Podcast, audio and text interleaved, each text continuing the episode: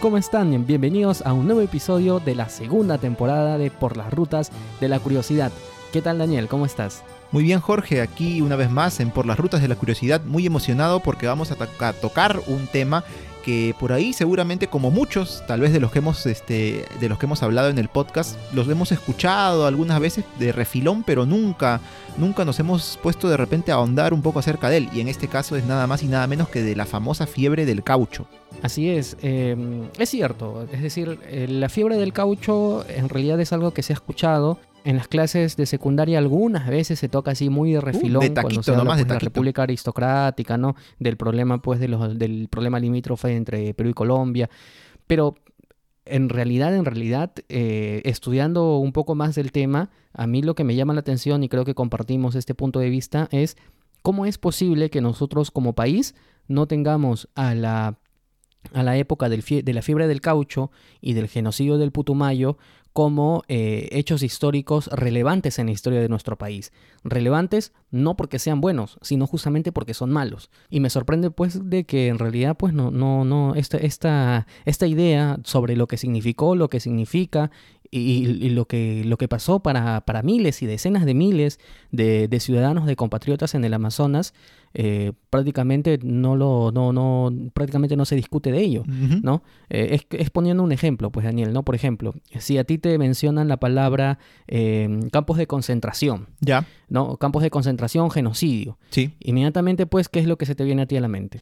Pues obviamente el genocidio de la Segunda Guerra Mundial, el holocausto en donde murió tanta gente inocente y, o sea, ninguna muerte tiene razón y en este caso olvídate, ¿no? O sea, fue, es algo inenarrable. Claro, eso mismo. Es decir, eh, nosotros como ciudadanos del mundo eh, tenemos muy identificados ciertos episodios históricos, incluyendo aquellos episo- episodios históricos que son realmente desdeñables. Uno de ellos, por ejemplo, es el tema del genocidio nazi, ¿no? Del que, claro, hay, hay algunos que discutirán las cifras, ¿no? Que esta no era una cifra, que qué, pero eh, cifras aparte, que en realidad esa no debería de ser la discusión.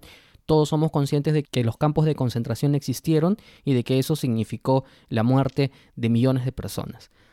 Pero si a un peruano en la calle, a un peruano promedio como tú, como yo, un escolar o un estudiante universitario, o sea, un profesional, le preguntas, ¿y qué opinas del genocidio del Putumayo? No, ¿Qué crees que te respondería? Se sorprenderían. Como te soy sincero, yo también me sorprendí la primera vez que vi este término. No es algo que... A ver, sabemos, eh, y lo sabemos bien, que a lo largo de la historia de nuestro país, incluso desde la época prehispánica, se han dado abusos. Abusos de parte de quién, en este caso cuando hay guerras, cuando hay conquistas, de las personas que ganan, que vencen, contra los vencidos. Y lo sabemos bien, lo sabemos este, incluso en la época sobre todo de la colonia, eh, el abuso que hubo contra los esclavos negros.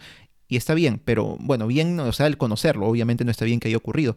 Pero, Claro. este, y por ahí cuando hablamos en este caso específicamente de la fiebre del caucho, Jorge, eh, podemos ponernos a pensar, seguramente también hubo pues este, eh, algún abuso contra las personas que se dedicaban pues a extraer este, este material y para, para poder, el látex, para poder procesarlo y convertirlo en caucho, pero realmente no nos ponemos a pensar eh, en realidad qué fue lo que pasó allí, ¿no? O sea, la real brutalidad que significó eso, fue prácticamente volver a la época de la esclavitud.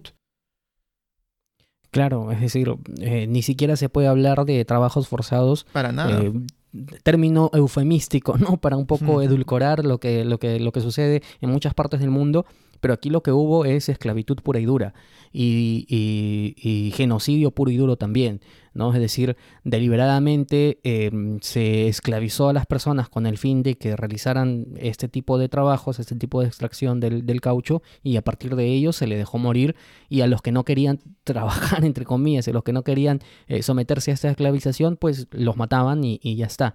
Y además de ello, los castigos que se realizaban contra los trabajadores que no llegaban a las cuotas, por ejemplo, eh, vamos, eh, este, en, en- en la Amazonía peruana de verdad que habían verdaderos mengueles, ¿no? Porque la, la capacidad de tortura que, que existió realmente da escalofríos. Eh, Entonces, una vez más, y yo creo que, que además estamos iniciando esto como punto de partida del tema de la fiebre del caucho, y, y- y lo iniciamos de esta manera un poco con, con la pierna en alto, porque creo yo que es necesario, ¿no? Es decir, eh, no podríamos nosotros empezar a enumerar pues, los episodios históricos por los que pasó la fiebre del caucho sin hacer esta denuncia previa y sin hacer una reflexión previa para entender que es bajo, ese, bajo este contexto eh, bajo el cual vamos a analizar toda esta época eh, de, la, de la fiebre del caucho en plenos fines del siglo XIX y principios del siglo XX, porque es necesario. Y así como también es necesario que traigamos ese episodio histórico al presente eh, para, para entender un poco también hasta dónde es capaz de llegar la maldad humana, ¿no? Pero también para entender qué tan perjudicial es la propia corrupción en el Perú y qué tan perjudicial también es cómo no mirar a las distintas regiones que tiene el país y, mirarlas como por, como por sobre el hombro y dejar que, y dejar que mueran. Y, en realidad, Daniel, este, este es un tema muy actual. Por supuesto, sí, es, es, triste, o sea, disculpa que te corto, ¿no? Pero o sea, uno se da cuenta, ¿no? Ahora decimos, todos somos peruanos, vivimos en la costa, en la sierra, en la selva, y ya, pero ¿qué hacemos con estas personas que viven en nuestro territorio, viven en nuestro país, son nuestros compatriotas, pero están pues es verdad, en los lugares más alejados, más recónditos, sobre todo de la selva en este caso, a los que solo se puede llegar de repente en canoa, por un río, pero oye, oye, ellos también este, son peruanos, o sea, ¿qué hacemos por ellos? ¿Qué hace el gobierno por ellos? O sea, simplemente ustedes son peruanos y listo, no, o sea, tenemos que pensar en ellos y esta parte de la historia, esta parte tan triste de la historia que viene con la fiebre del caucho, pues nos puede servir obviamente para tomar conciencia de ellos y decir, oye, estas personas eran, eran nuestros compatriotas, sus descendientes siguen siendo nuestros compatriotas y, y no podemos pues permitir que esto, algo así vuelva a ocurrir o que en todo caso las injusticias sigan cometiéndose con ellos. Claro, eh, voltear la mirada, ¿no? Porque esto no era un secreto. O sea, esto era algo que se sabía en la época, que supuestamente se investigó en la época y que al final llegó a nada. Y uno de los responsables, de los máximos responsables de esto, al final este, no, no fue castigado ni siquiera, ¿no? Incluso se convirtió en político peruano, fue parte del gobierno del Onceño de Leguía. Mm, tiene mucho que ver con, con, el, también el tema cómo veía la sociedad en ese entonces a los indígenas. Pero bueno, creo que eso lo vamos a tocar un poco más adelante y en el desarrollo mismo de la historia de la fiebre del caucho. Claro. Eh, solamente ya para concluir esta pequeña introducción, que no es tan pequeña, em, te mencionaba pues de que en realidad este tema es un tema actual en el sentido de cómo mirar nosotros a las poblaciones, eh, a las poblaciones que se encuentran eh, un poco lejos accesiblemente en cuanto a la, extensión, porque es muy actual con el, con el, con la pandemia que tenemos en estos momentos, ¿no? en realidad ya existen comunidades indígenas o comunidades nativas de la selva peruana que tienen altas incidencias de contagio del COVID. Y tú te preguntarás, y bueno, ¿y esto qué tiene que ver con la fiebre del caucho? Bueno, es que lo que pasa es que no se está mirando, eh, no se está mirando con suficiente preocupación lo que está sucediendo en estas comunidades nativas. Y parece que no terminamos de entender de que este tipo de enfermedades siempre van a tener una mayor propagación y una un mayor índice de letalidad justamente en este tipo de comunidades menos protegidas eh, por, por, temas naturales y por temas de genética y todo ello. ¿no? Así que que sirva este programa, por un lado, para recordar un poco la historia de la fiebre del caucho, pero también que sirva este programa como algo reflexivo que nos permita eh, coger enseñanzas actuales para practicarlas eh, ahora mismo, ¿no? Así que bueno, no sé Daniel, yo creo que con esto ya podemos comenzar el, recorrido que vamos a hacer por la Amazonía peruana, colombiana, brasileña eh, también, incluso boliviana y brasileña también. Así es, nos vamos a la selva y viajamos en el tiempo una vez más. Al estornudar y toser, expulsamos partículas de saliva con alta carga viral, capaces de ingresar a tu cuerpo, convirtiéndose en el principal responsable de producir y propagar enfermedades respiratorias como el coronavirus. Para prevenirlas, cuando estornudes o tosas, cúbrete con el antebrazo o ayúdate con un pañuelo. Si tienes las manos sucias, evita tocarte ojos, nariz o boca. Lávate las manos con abundante agua y jabón durante 20 segundos y evita el contacto con personas que tengan síntomas de infecciones respiratorias. Protégete del coronavirus. Gobierno del Perú. El Perú primero. Bueno, como punto de partida, Daniel, creo que debemos de clarificar a qué nos referimos con el caucho, sí. ¿no? Porque, eh, no sé, cuando yo escuchaba de, cuando alguna vez escuché de niño que era el caucho, la verdad es que no sabía y no entendía muy bien cómo esto, que esto del caucho y que se utiliza para las llantas, y se utiliza para eso, va a salir de los árboles. Bueno, eh, eh, habría que un poco clarificar ¿Cómo es, ¿Qué es el caucho y cuál es el proceso de obtención del caucho? Bueno, es que claro, cuando decimos caucho, lo primero que se nos viene a la mente de repente son las llantas, los neumáticos de los automóviles, de las motos, de las bicicletas, que en efecto están hechas de caucho. Pero ¿por qué es tan importante entonces este material? Bueno, en este caso, pues a ver, el caucho es un material que, se, que proviene del procesamiento de otro material que sí se extrae de forma natural llamado látex. El látex se extrae de algunas plantas que por ejemplo una de ellas es la que se llama Evea, que crece justamente donde en la selva amazónica, de todo, que se extiende por casi todo Sudamérica, ¿no? Eh, también hay otros árboles que crecen, por ejemplo, en Centroamérica que este, echan esta especie como de, de material líquido, que, o sea, cortas el árbol un poco y es como si el árbol sangrara. Es un líquido blanco que va cayendo poco a poco, ese es el látex. Y hay que tener mucho cuidado con él en el sentido de que cuando el látex tiene mm, por mucho tiempo contacto, por ejemplo, con el aire, con el, con el medio ambiente, puede llegar a arruinarse y es un poco difícil convertirlo en caucho. Pero ¿cómo entonces es que el látex se convierte en caucho? A ver, ya se sabe, Jorge, que en la época prehispánica, este, este, los em, integrantes de la cultura olmeca, que fue una de las culturas principales ahí en lo que ahora es México, eh, pues ellos ya como que tenían una forma muy, muy, muy rudimentaria de obtener caucho. Claro que un caucho de no tan buena calidad por allí, ¿no? Y bueno, este, este caucho también servía al parecer para fabricar una especie de pelotas que servían para el juego de pelota, que justamente tenían estas culturas centroamericanas. También creo que los mayas, no sé si los olmecas, pero vamos, vamos por ahí, ¿no? Se descubrió esto y bueno, este, al parecer es un uso, práctico que le encontraron pues al caucho. Se sabe también este, por medio de un estudioso francés que estuvo en la selva amazónica eh, allá por el siglo XVIII, mediados del siglo XVIII, que le encontró que algunas tribus en la zona de Brasil también a partir de látex procesado podían... Eh, crear o, o, mejorar, digamos, este, elementos como cántaros que los impermeabilizaban o ponerlos en sus calzados para que resistan más, ¿no? Pero ¿qué pasa? Que en el año 1839 un señor con un nombre muy peculiar que te debe sonar Jorge, un señor que se llamaba Charles Goodyear, ¿te suena? Claro, claro, claro, claro que sí me suena. El, el, señor de las llantas. Claro, ¿no? Él, sin querer queriendo, queriendo con querer, como el Chapulín Colorado, ¿qué pasó? Sin querer descubrió que al volcar, porque él se le cayó como que un recipiente con azufre encima de una superficie caliente, ¿no? Este, en donde estaba justamente el caucho ya procesado y se dio cuenta que esto hacía que el caucho luego se volviera muchísimo más resistente y muchísimo más útil. Y él, este proceso, le puso por nombre vulcanización, en honor a quién, al dios Vulcano, ¿no? Uno de los dioses este, romanos, ¿no? Seguramente Jorge debe haber visto en algún momento cuando podíamos salir, ¿no? Cada quien por su lado, en este caso, este, por la ciudad, veías, ¿no? Mecánica, vulcanizadora, ¿no? Claro que sí. Claro, esos, esos este, señores este, son los que justamente se encargan de ver lo que son las llantas, todo eso, y bueno, tiene que ver justamente con esto, ¿no? Y este proceso de la vulcanización, pues, hizo que el caucho pues se volviera eh, en este caso ya un elemento mucho más óptimo, más resistente y que pues empezara pues un verdadero boom este por el hecho de que empezaran a producirlo, ¿no? Este descubrimiento de Goodyear, no sé si lo mencioné, pero fue en el año 1839.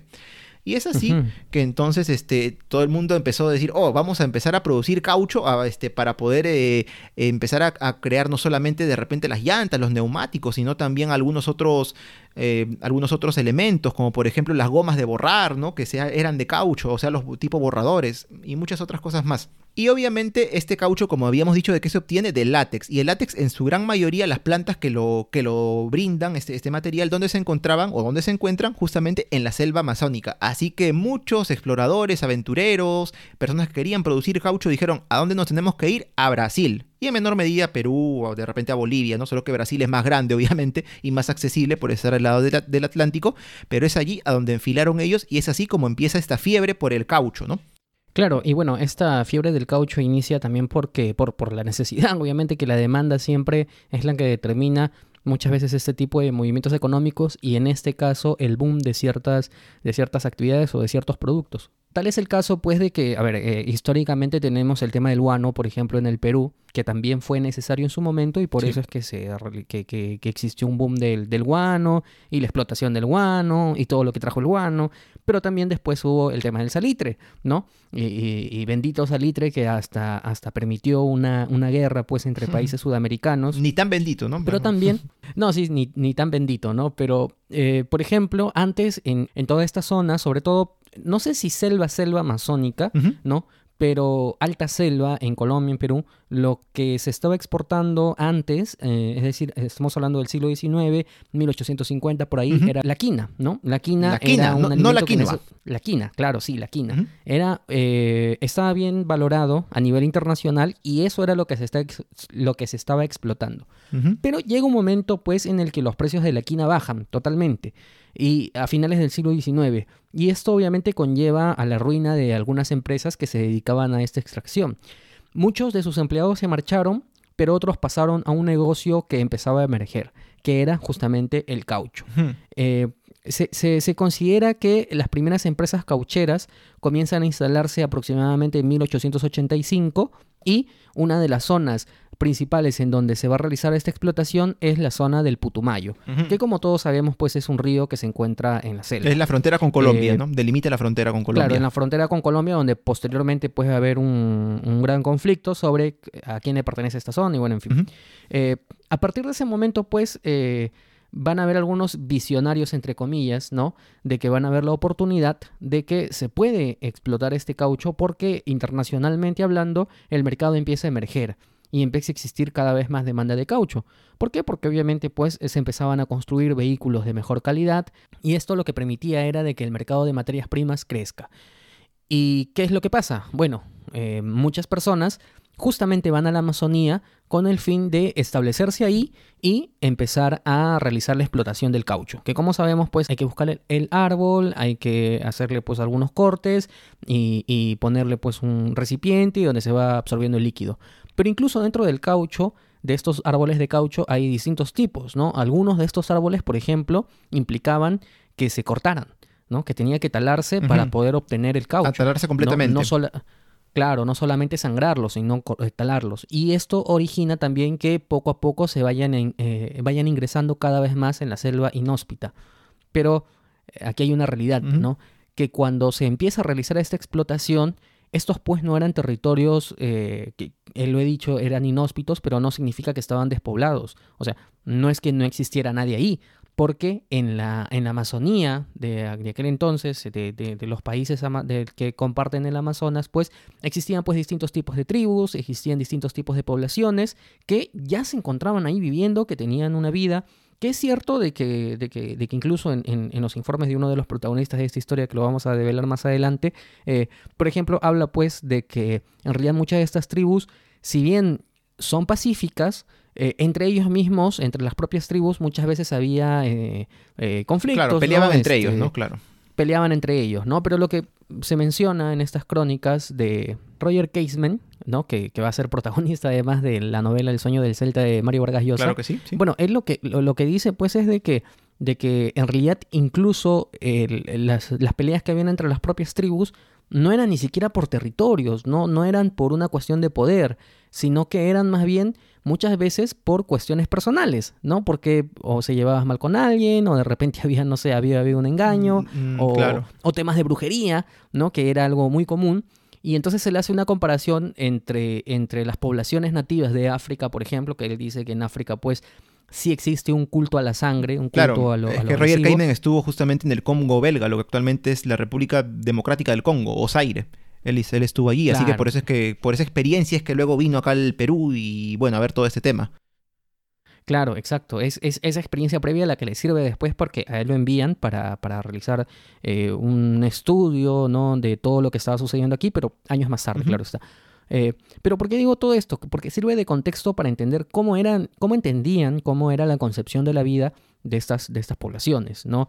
En realidad, pues ellos eh, vivían eh, eh, únicamente pues de la naturaleza, de lo que podían obtener, tenían sus casas, estaba el río, estaba la naturaleza, estaban los animales, y de esa manera ellos vivían, eh, yo diría tranquilamente, claro, está Entre comillas, ¿no? Porque peleaban, pero... pero Exacto, ¿no? Claro, pero es decir, o sea, era parte de su cultura, Por ¿no? O sea, era parte de ellos. ¿no? Eh, pero bueno, eh, lo que sucede pues es que los exploradores que llegan a esta zona no son pues precisamente ex- exploradores que lo que quieran es que hacer crecer al- al- a la zona, ¿no? Y que, y que esto... Y mejorar la pues, calidad de vida, eh, ¿no? Para nada, ¿no? Claro, claro, no es eso lo que, lo que ellos están buscando. Lo que ellos están buscando es ver la manera de cómo explotar, y, de, cómo explotar el caucho. Y aquí nos encontramos de, de que la forma para ellos de explotar el caucho era eh, minimizar los costos para maximizar las ganancias. Porque claro, se enfrentan con un problema que va a ser un problema recurrente durante toda esta, eh, este, de toda esta época de la explotación del caucho. Cómo sacar el caucho, ¿no? Ese es quizás uno de los primeros problemas contra los que se van a enfrentar. Claro, porque como hemos visto, el proceso de sacar el caucho a veces es un poco complejo y me parece que hasta lento, porque es hacer el corte en el árbol, como mencionamos, y esperar a que entre comillas sangre el látex y vaya cayendo, cayendo, eso demora. Entonces, si quieres como que apurar un poco el paso, tienes que tener a mucha gente allí que esté pues haciendo el proceso. Ahora, en este caso, Jorge, tengamos en cuenta también lo siguiente, ¿no? Estamos hablando de fines del siglo XIX, inicios del siglo XX. En aquella época, muchas de las personas que vivían en la ciudad que este, estaban entre comillas en la civilización, como incluso a veces ahora se le llama, pues obviamente los indígenas cómo los veían, los veían de una manera pues muy, muy negativa en muchos casos, ¿no?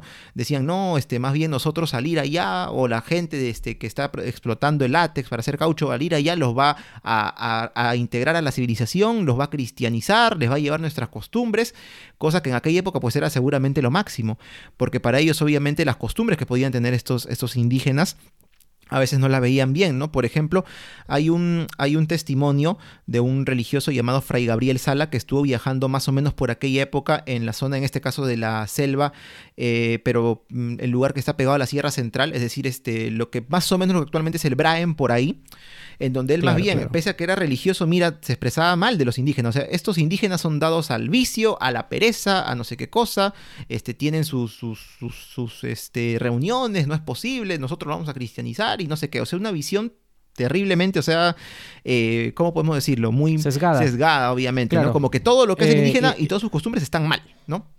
Claro, es eh, una, una, visión sesgada y una manera de, de justificar la posterior evangelización, ¿no? Y claro, eh, uno puede decir, bueno, es, es la época. Sí, puede ser, ¿no? Puede ser que en la época permitía que, permitía, bueno, entre comillas, eh, que no existía un entendimiento real de la, de la, de la, de la cosmovisión de las otras personas, ¿no? Esa falta de empatía. El pensar que, claro, que estas personas tenían derecho también, ¿no? O sea, para ellos no era eso. Exacto, sí. exacto, no, no era eso. Sin embargo, esto no quita de que lo que se hizo fue absolutamente brutal. Por supuesto. Porque fue brutal, brutal. Cualquier persona con corazón no eh, lo va a hacer, obviamente, en cualquier época del, del tiempo. Claro, y aquí justamente va a aparecer el nombre del, del, villano principal de esta historia, que a su vez va a tener diversos lugartenientes, de los cuales tú nos vas a hablar un poco, Daniel, que es eh, Julio César Arana, ¿no?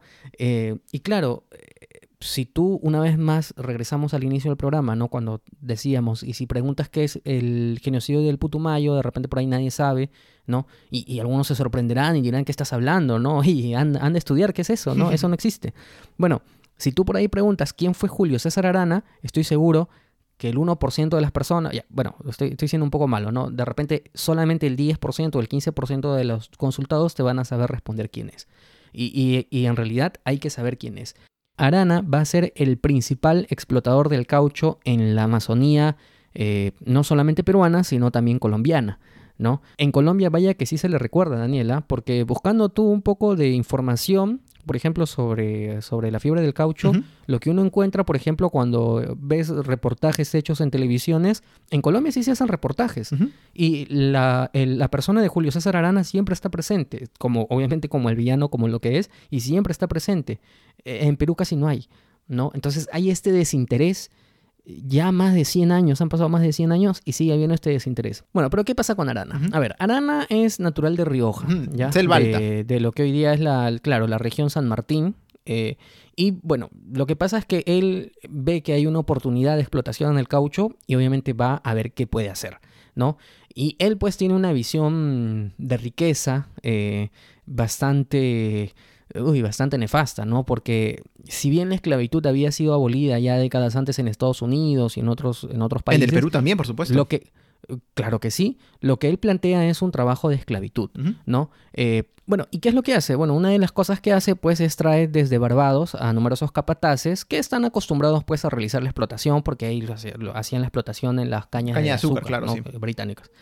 Eh, muchas de estas poblaciones, bueno, entre las poblaciones, no lo hemos mencionado, pero entre las poblaciones que nosotros vamos a encontrar, son poblaciones que, eh, comunidades indígenas que están diseminadas tanto en, en, los distintos países, ¿no? Porque obviamente ellos su concepción no es como la nuestra de que existen eh, límites, ¿no? Y que cada límite determina qué población. No, las poblaciones estaban en algunas partes en Perú, en Brasil, qué sé yo. Tenemos pues a los huitotos, tenemos a los boras, tenemos a los andoques, por ejemplo, y, otros más. Eh, entonces, ¿cuál era el modus operandi de, Julio César Arana? Bueno, él se hace habilitador, ¿no? ¿Qué es el habilitador? En realidad es un hombre que se denomina a los esclavistas, ¿no? es eso. ¿Qué es lo que él ofrecía? Mira, mira, mira cuántos años en la historia vamos a retroceder. A ver. Él lo que les ofrecía a los nativos eh, eran productos que deseaban o que necesitaban a precios absurdos. ¿ya? Eh, entonces, lo que hacía era un método de endeudamiento de los nativos con el fin de que ellos eh, realicen trabajos para pagar esa supuesta deuda, ¿no? Claro. Les creaba una deuda. Claro, sí. ¿no? Y, y- y- además esta manera de trabajo se va a realizar con los nativos de la zona del Amazonas, pero también con otras personas que son traídas incluso del, del propio Ande o de otras zonas de la selva conexas. Eh, por ejemplo, eh, para pagar un pantalón tenías que trabajar cuatro años, Mm. ¿no? Eh, y, y tu vida entera no alcanzaba para cancelar un rifle o una máquina de coser, ¿no? Por darte, por darte solamente un ejemplo. Entonces, de esta manera, lo que realizaba era eh, eh, captaba a todas estas personas y a partir de ahí las esclavizaba y claro, las hacía trabajar hasta morir. Y si no producías la meta que te ponían al día, eras, eh, eras víctima pues de distintos castigos. Se cree pues de que Julio César Arana llega a expandir su, su imperio, ¿no? Porque prácticamente él casi casi eh, se vuelve independiente del- del- de, de la nación peruana, ¿no? Porque esto era casi como un territorio liberado. Aquí no existía ninguna clase de ley que pueda, que pueda castigarlo, que llegó a tener 5.744 hectáreas en el Putumayo y sus afluentes, ¿no? Que son los ríos Igaraparaná y Cararaparaná eh, instalados en dos grandes de- bases de operaciones que son La Chorrera y El Encanto. Así que más o menos este es el contexto en el que inicia toda la explotación del caucho. Claro, tengamos en cuenta que en aquella época, yendo un poco más al tema histórico, toda esta zona que está, a ver, al norte, actualmente tenemos un mapa del Perú, al norte del río Putumayo que está Colombia, porque esa es la frontera pues entre Perú y Colombia. Pero oficialmente en aquella época, estamos hablando de este tiempo nuevamente, fines del siglo XIX, inicio del siglo XX, la frontera oficial entre Perú y Colombia estaba más al norte, en donde en el río Caquetá, que actualmente pertenece por completo a Colombia.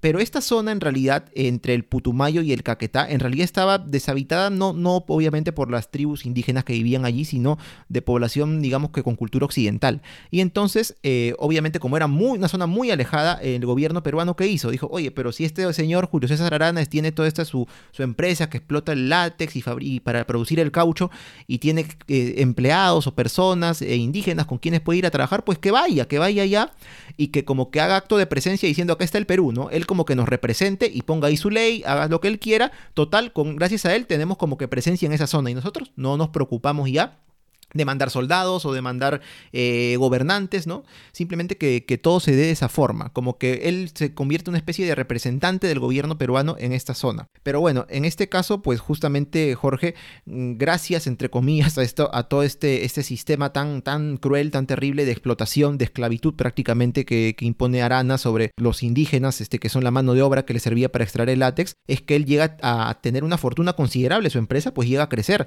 tanto que en 1902 llega a ser elegido alcalde de Iquitos. Luego en 1903 abre una sucursal, porque ya no es lo suficiente Iquitos, en Manaus, que es Manaus una de las ciudades más grandes de la selva brasileña en este caso, que está también en el río Amazonas al igual que Iquitos. Y luego en 1907 él consigue capital inglés, porque también viaja a Europa y bueno, viajes de negocios y todo aquello. ¿Y qué pasa? Allí se funda una empresa llamada Peruvian Amazon Company y él fusiona su empresa con esta para obtener un capital de cerca de un millón de libras esterlinas más o menos. O sea, ahí empieza como que a crecer y obviamente en aquella época pues mucha gente seguro decía, oh, este es un gran empresario, ¿no? Un visionario, mira qué bonito lo está haciendo, cuando en realidad pues o bien no sabían lo que estaba ocurriendo pues con la población indígena de la zona del Putumayo o simplemente si lo sabían se hacían de la vista gorda porque pues muchos decían seguro, ¿qué importa por lo que le pase a los indígenas? Era triste, pero es lo, es lo que muchas veces ocurría pues en esta época. Ahora, como nada es perfecto en esta vida, Jorge, y lo sabes bien, pues eh, la suerte y la prosperidad no le iban a sonreír para siempre pues a este señor, a Julio César Arana. ¿Por qué? Porque en el año 1910 es que este señor que tú mencionaste antes, que es Roger Casement, vino justamente a investigar lo que ocurría, porque llegó a oídos justamente ahí en Inglaterra, eh, a oídos pues de la prensa y de los gobernantes de este país. Oigan, por si acaso, por si acaso les avisamos que en el Perú hay una empresa con capital británico que está haciendo una explotación, un genocidio terrible con los indígenas, así que mejor vayan a investigar. Y es así que Casement es enviado al Perú justamente para investigar pues todos estos crímenes que están habiendo, estos abusos.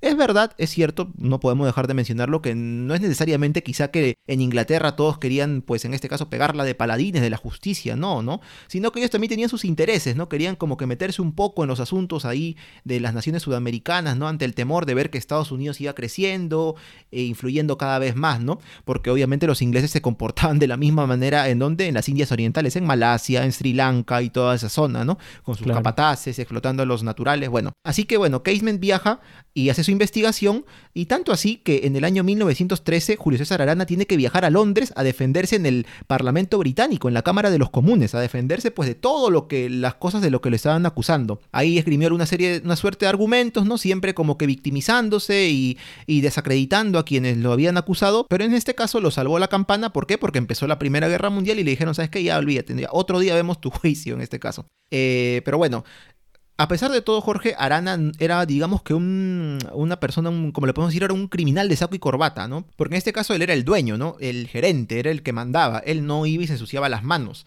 Él tenía, obviamente, algunos capataces que eran quienes se encargaban justamente de visitar los diferentes puestos, ¿no? De extracción de látex y a partir de ahí, pues, empezar a, a cometer los abusos en sí mismo contra los indígenas, que seguramente Arana lo sabía muy bien, solo que él no los perpetraba físicamente. Y dos de ellos, entre otros muchos, eh, fueron Miguel de Loaiza y Armando Norman. Miguel de Loaiza era peruano, eh, no hay una biografía, si tú buscas en internet, muy precisa acerca de él, salvo que es mencionado muchas veces en estos juicios en los que se comentan pues los abusos eh, que él cometió junto con sus colegas y junto con Arana, ahí en la selva del Putumayo, pero eh, al menos se sabe que él vivió hasta más o menos, o por lo menos hasta la década del 60, en la zona de Punchana, en Iquitos, ¿no?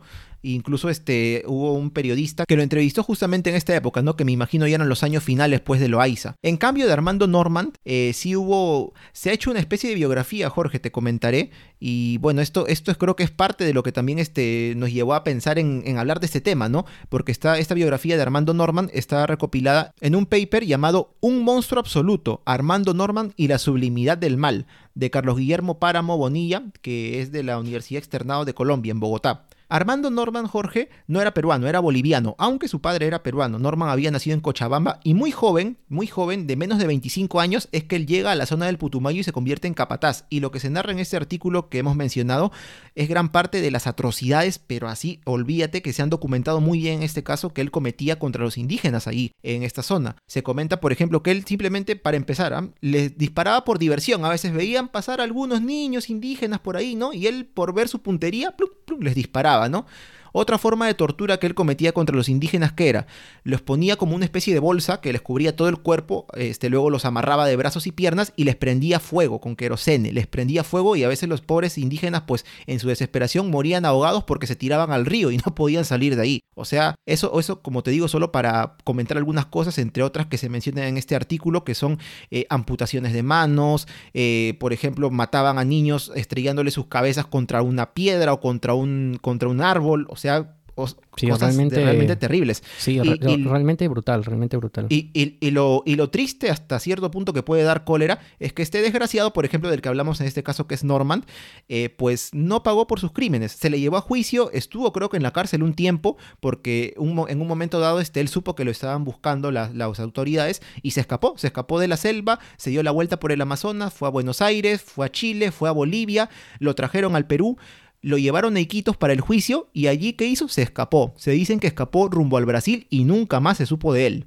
Mm, No sé si habrá pagado por sus crímenes o no, pero bueno, esto es un poco para ilustrar justamente todo lo que, mm, lo que hubo, ¿no? En esta zona, en este caso en la selva norte del Perú, en la época de la fiebre del caucho, ¿no? La explotación, el abuso, los crímenes que se cometieron justamente contra estos pueblos eh, que mencionaste, ¿no? Los boras, los huitotos, los andoques, que lamentablemente pues incluso quedaron fragmentados en algunos casos, ¿no? Porque ellos, algunos, por ejemplo, decían, yo, nosotros vivíamos, cuentan los, algunos este, ancianos que en aquella época eran niños cuando se terminaba ya la fiebre del caucho, eh, nosotros este, vivíamos en lo que ahora es Colombia, pero nos trajeron acá en algún momento, cerca de Iquitos, por ejemplo, y ahora vivimos acá. O sea, desplazamientos, mm, que, que tal vez es lo de menos frente a los abusos que hemos narrado, ¿no? Asesinatos, homicidios, violaciones, o sea, no, no crímenes simplemente. Un genocidio, ¿no? Un genocidio así con, con letras Sí, sí. mayúsculas, eh, sangrientas, eh, eh, no sé, eh, realmente brutal. Eh, por ejemplo, yo estaba recordando un, un episodio en el que eh, los trabajadores habían llevado pues su producción de caucho, ¿no? Y el capataz eh, de todos ellos, que eran una cantidad importante, y bueno, dice, no, estos, estos 25 de aquí, pues en realidad pues son unos, son unos holgazanes, ¿no?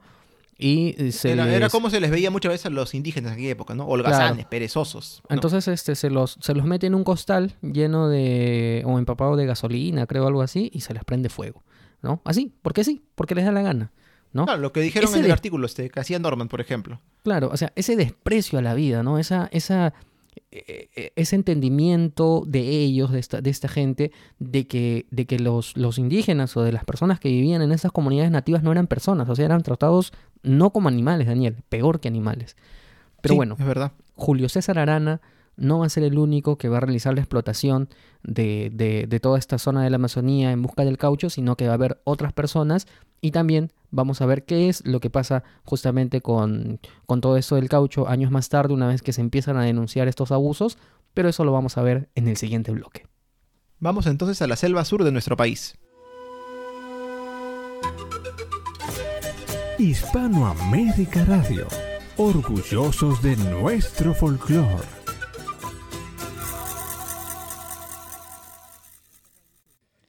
JB Design es tu mejor opción en diseño gráfico y diagramación. Te asesoramos para realizar tus flyers, logos, banners, brochures, revistas, diagramación de libros y diseño para redes sociales, siempre con profesionalismo y rapidez. Contáctanos al WhatsApp 926-895-048 o búscanos en Facebook como JB Design Diseño y Diagramación.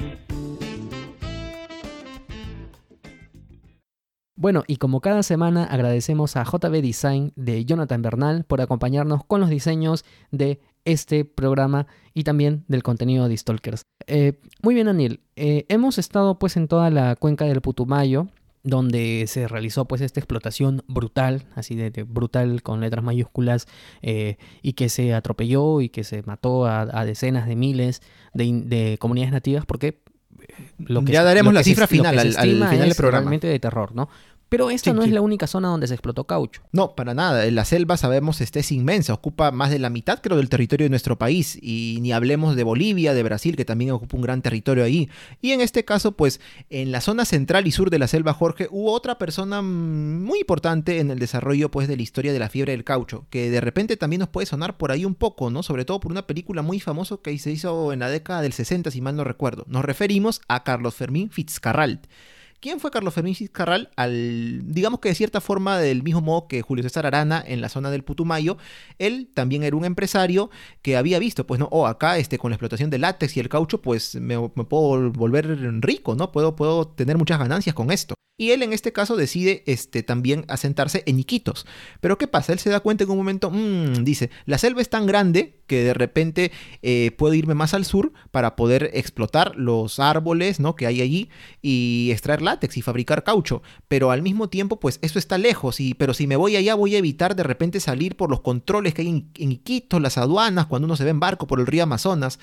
Y en este caso, pues Fitzcarral empieza a dirigirse a la zona sur de, nuestro, de la selva de nuestro país, ¿no? Con la esperanza de encontrar de repente navegando entre los ríos un paso que puede unir las cuencas de los ríos Ucayali y el río Madre de Dios, que en este caso, pues son ríos que en un punto están como que muy cerca el uno del otro, pero no llegan a cruzarse.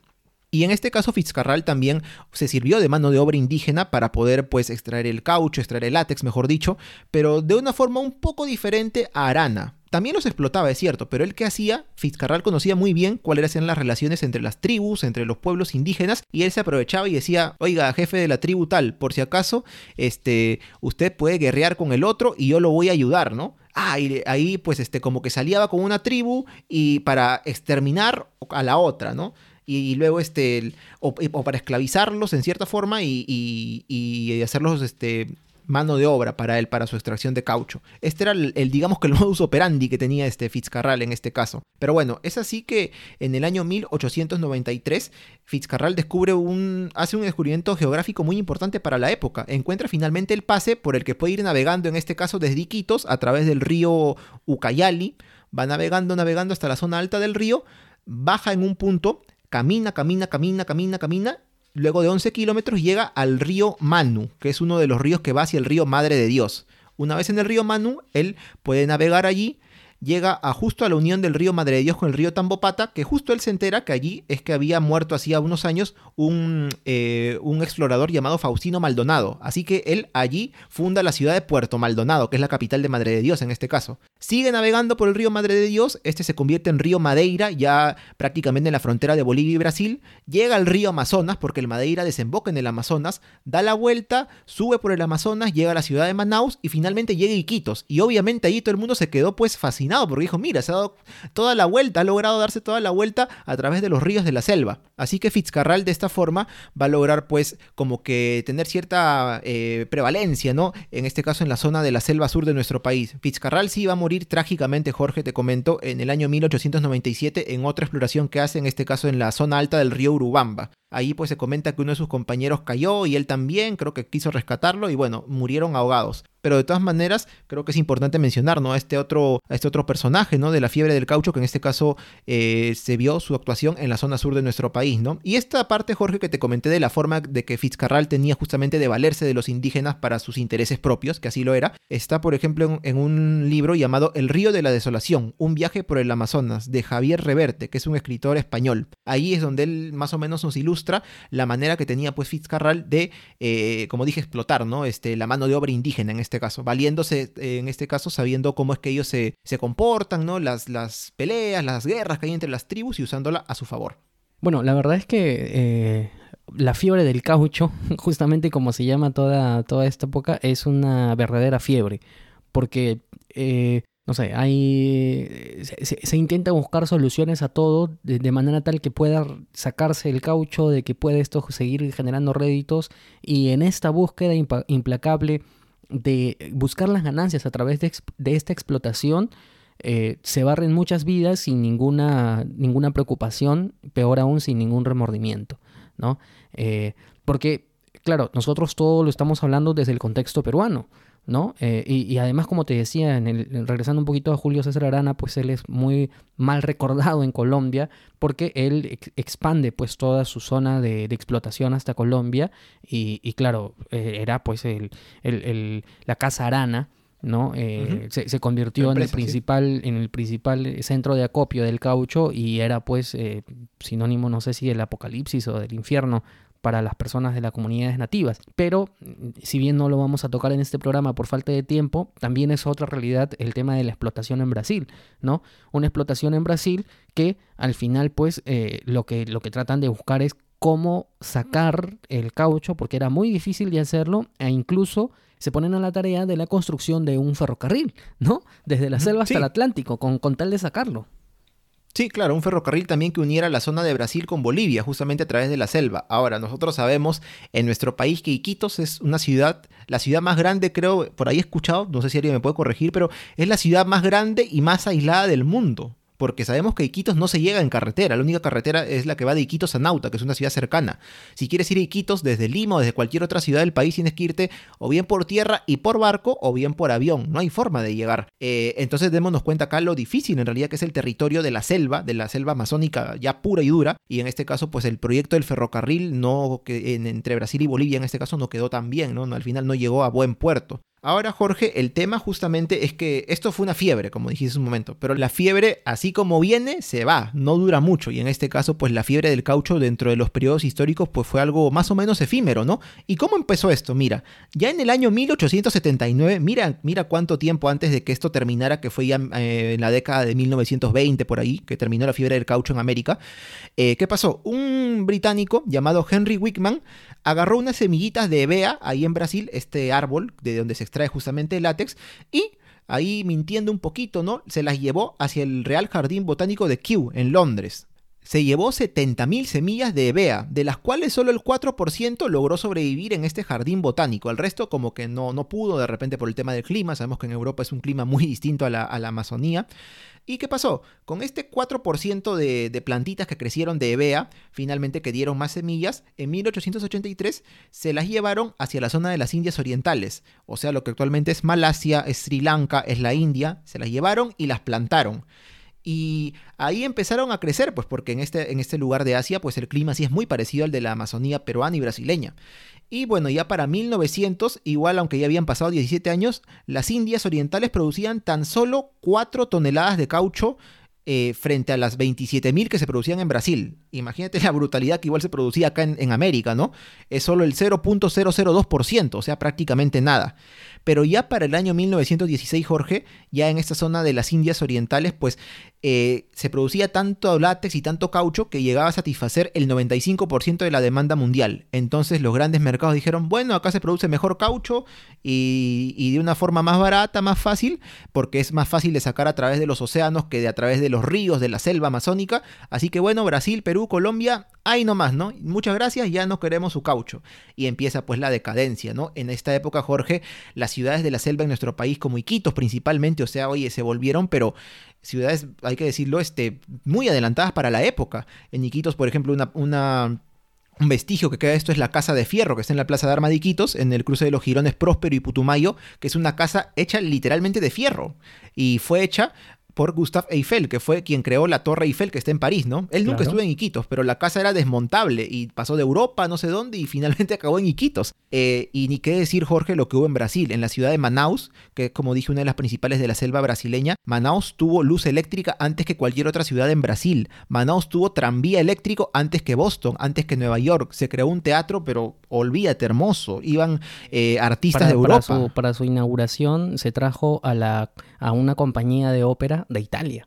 Claro, no es poca cosa. Y bueno, lo que se comenta, no sé qué tan cierto sea, no es que la gente allá, los magnates del caucho, prendían pues este, los, los habanos, los puros con billetes de 100 dólares, que las damas decían, yo no voy a lavar, yo no voy a hacer que mis sirvientes laven mi ropa en las aguas del río Amazonas. O sea, yo la mando a Portugal para que ahí laven mi ropa y me la traigan de regreso.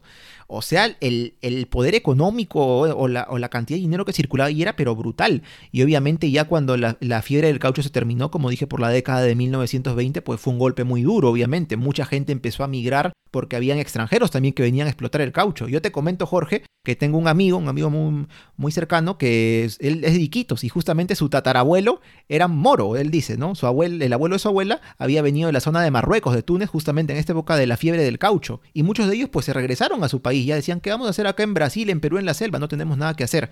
Claro. Pero al mismo tiempo, mucha gente que había venido no solo de las comunidades indígenas, sino también, como dijiste, de los Andes, incluso de la costa, para estos trabajos, pues al no poder volver a sus lugares de origen que hicieron, empezaron a poblar los alrededores de las ciudades, ¿no? En Iquitos, en el Perú, en Manaus, en Brasil, naciendo pues los primeros, digamos que asentamientos humanos, pueblos jóvenes de esta zona. Pero bueno, es así como se terminó pues la fiebre del caucho, que tuvo un, un auge nuevamente, Jorge, te comentaré en la Segunda Guerra Mundial, más o menos. ¿Por qué? Porque esta zona de las Indias Orientales, nuevamente Malasia, toda esta zona, fue ocupada por Japón y Japón no le iba a vender, pues, este, a ofrecer látex ni caucho a sus archienemigos, que eran Estados Unidos, los aliados, Inglaterra, ¿no? Y por ahí dijeron, Brasil, este, tocaron la puerta, ¿no? Brasil, no nos puedes vender un poquito más de caucho, por favor. Así que en esta década del 40 es que nuevamente hay un pequeño boom del caucho nuevamente, pero finalmente cuando la guerra se termina, pues esto acaba ya para siempre.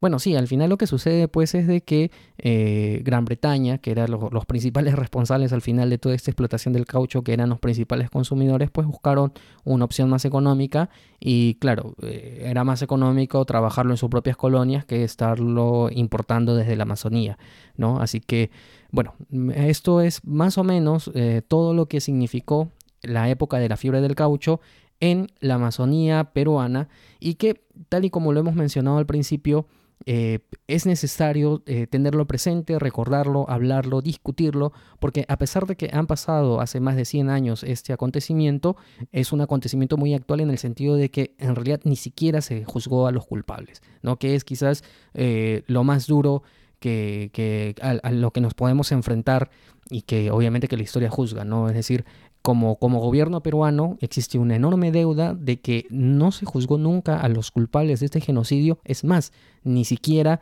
se, se considera esta época de la historia peruana como un genocidio como tal, ¿no? O sea, se le llama así, pero en realidad se le ve con, se le ve, no, no, no se discute mucho de ello, ¿no? Entonces, queda pendiente ahí yo creo que la deuda eh, y que, que, que, sirva este programa para la reflexión eh, sobre lo que sucedió en las comunidades nativas indígenas eh, de la selva con respecto a la explotación del caucho. Así que bueno, Daniel, creo yo que ya hemos llegado al, al final de este episodio. Así es, esperamos que haya sido de su agrado este episodio en el que hemos hablado acerca de la fiebre del caucho.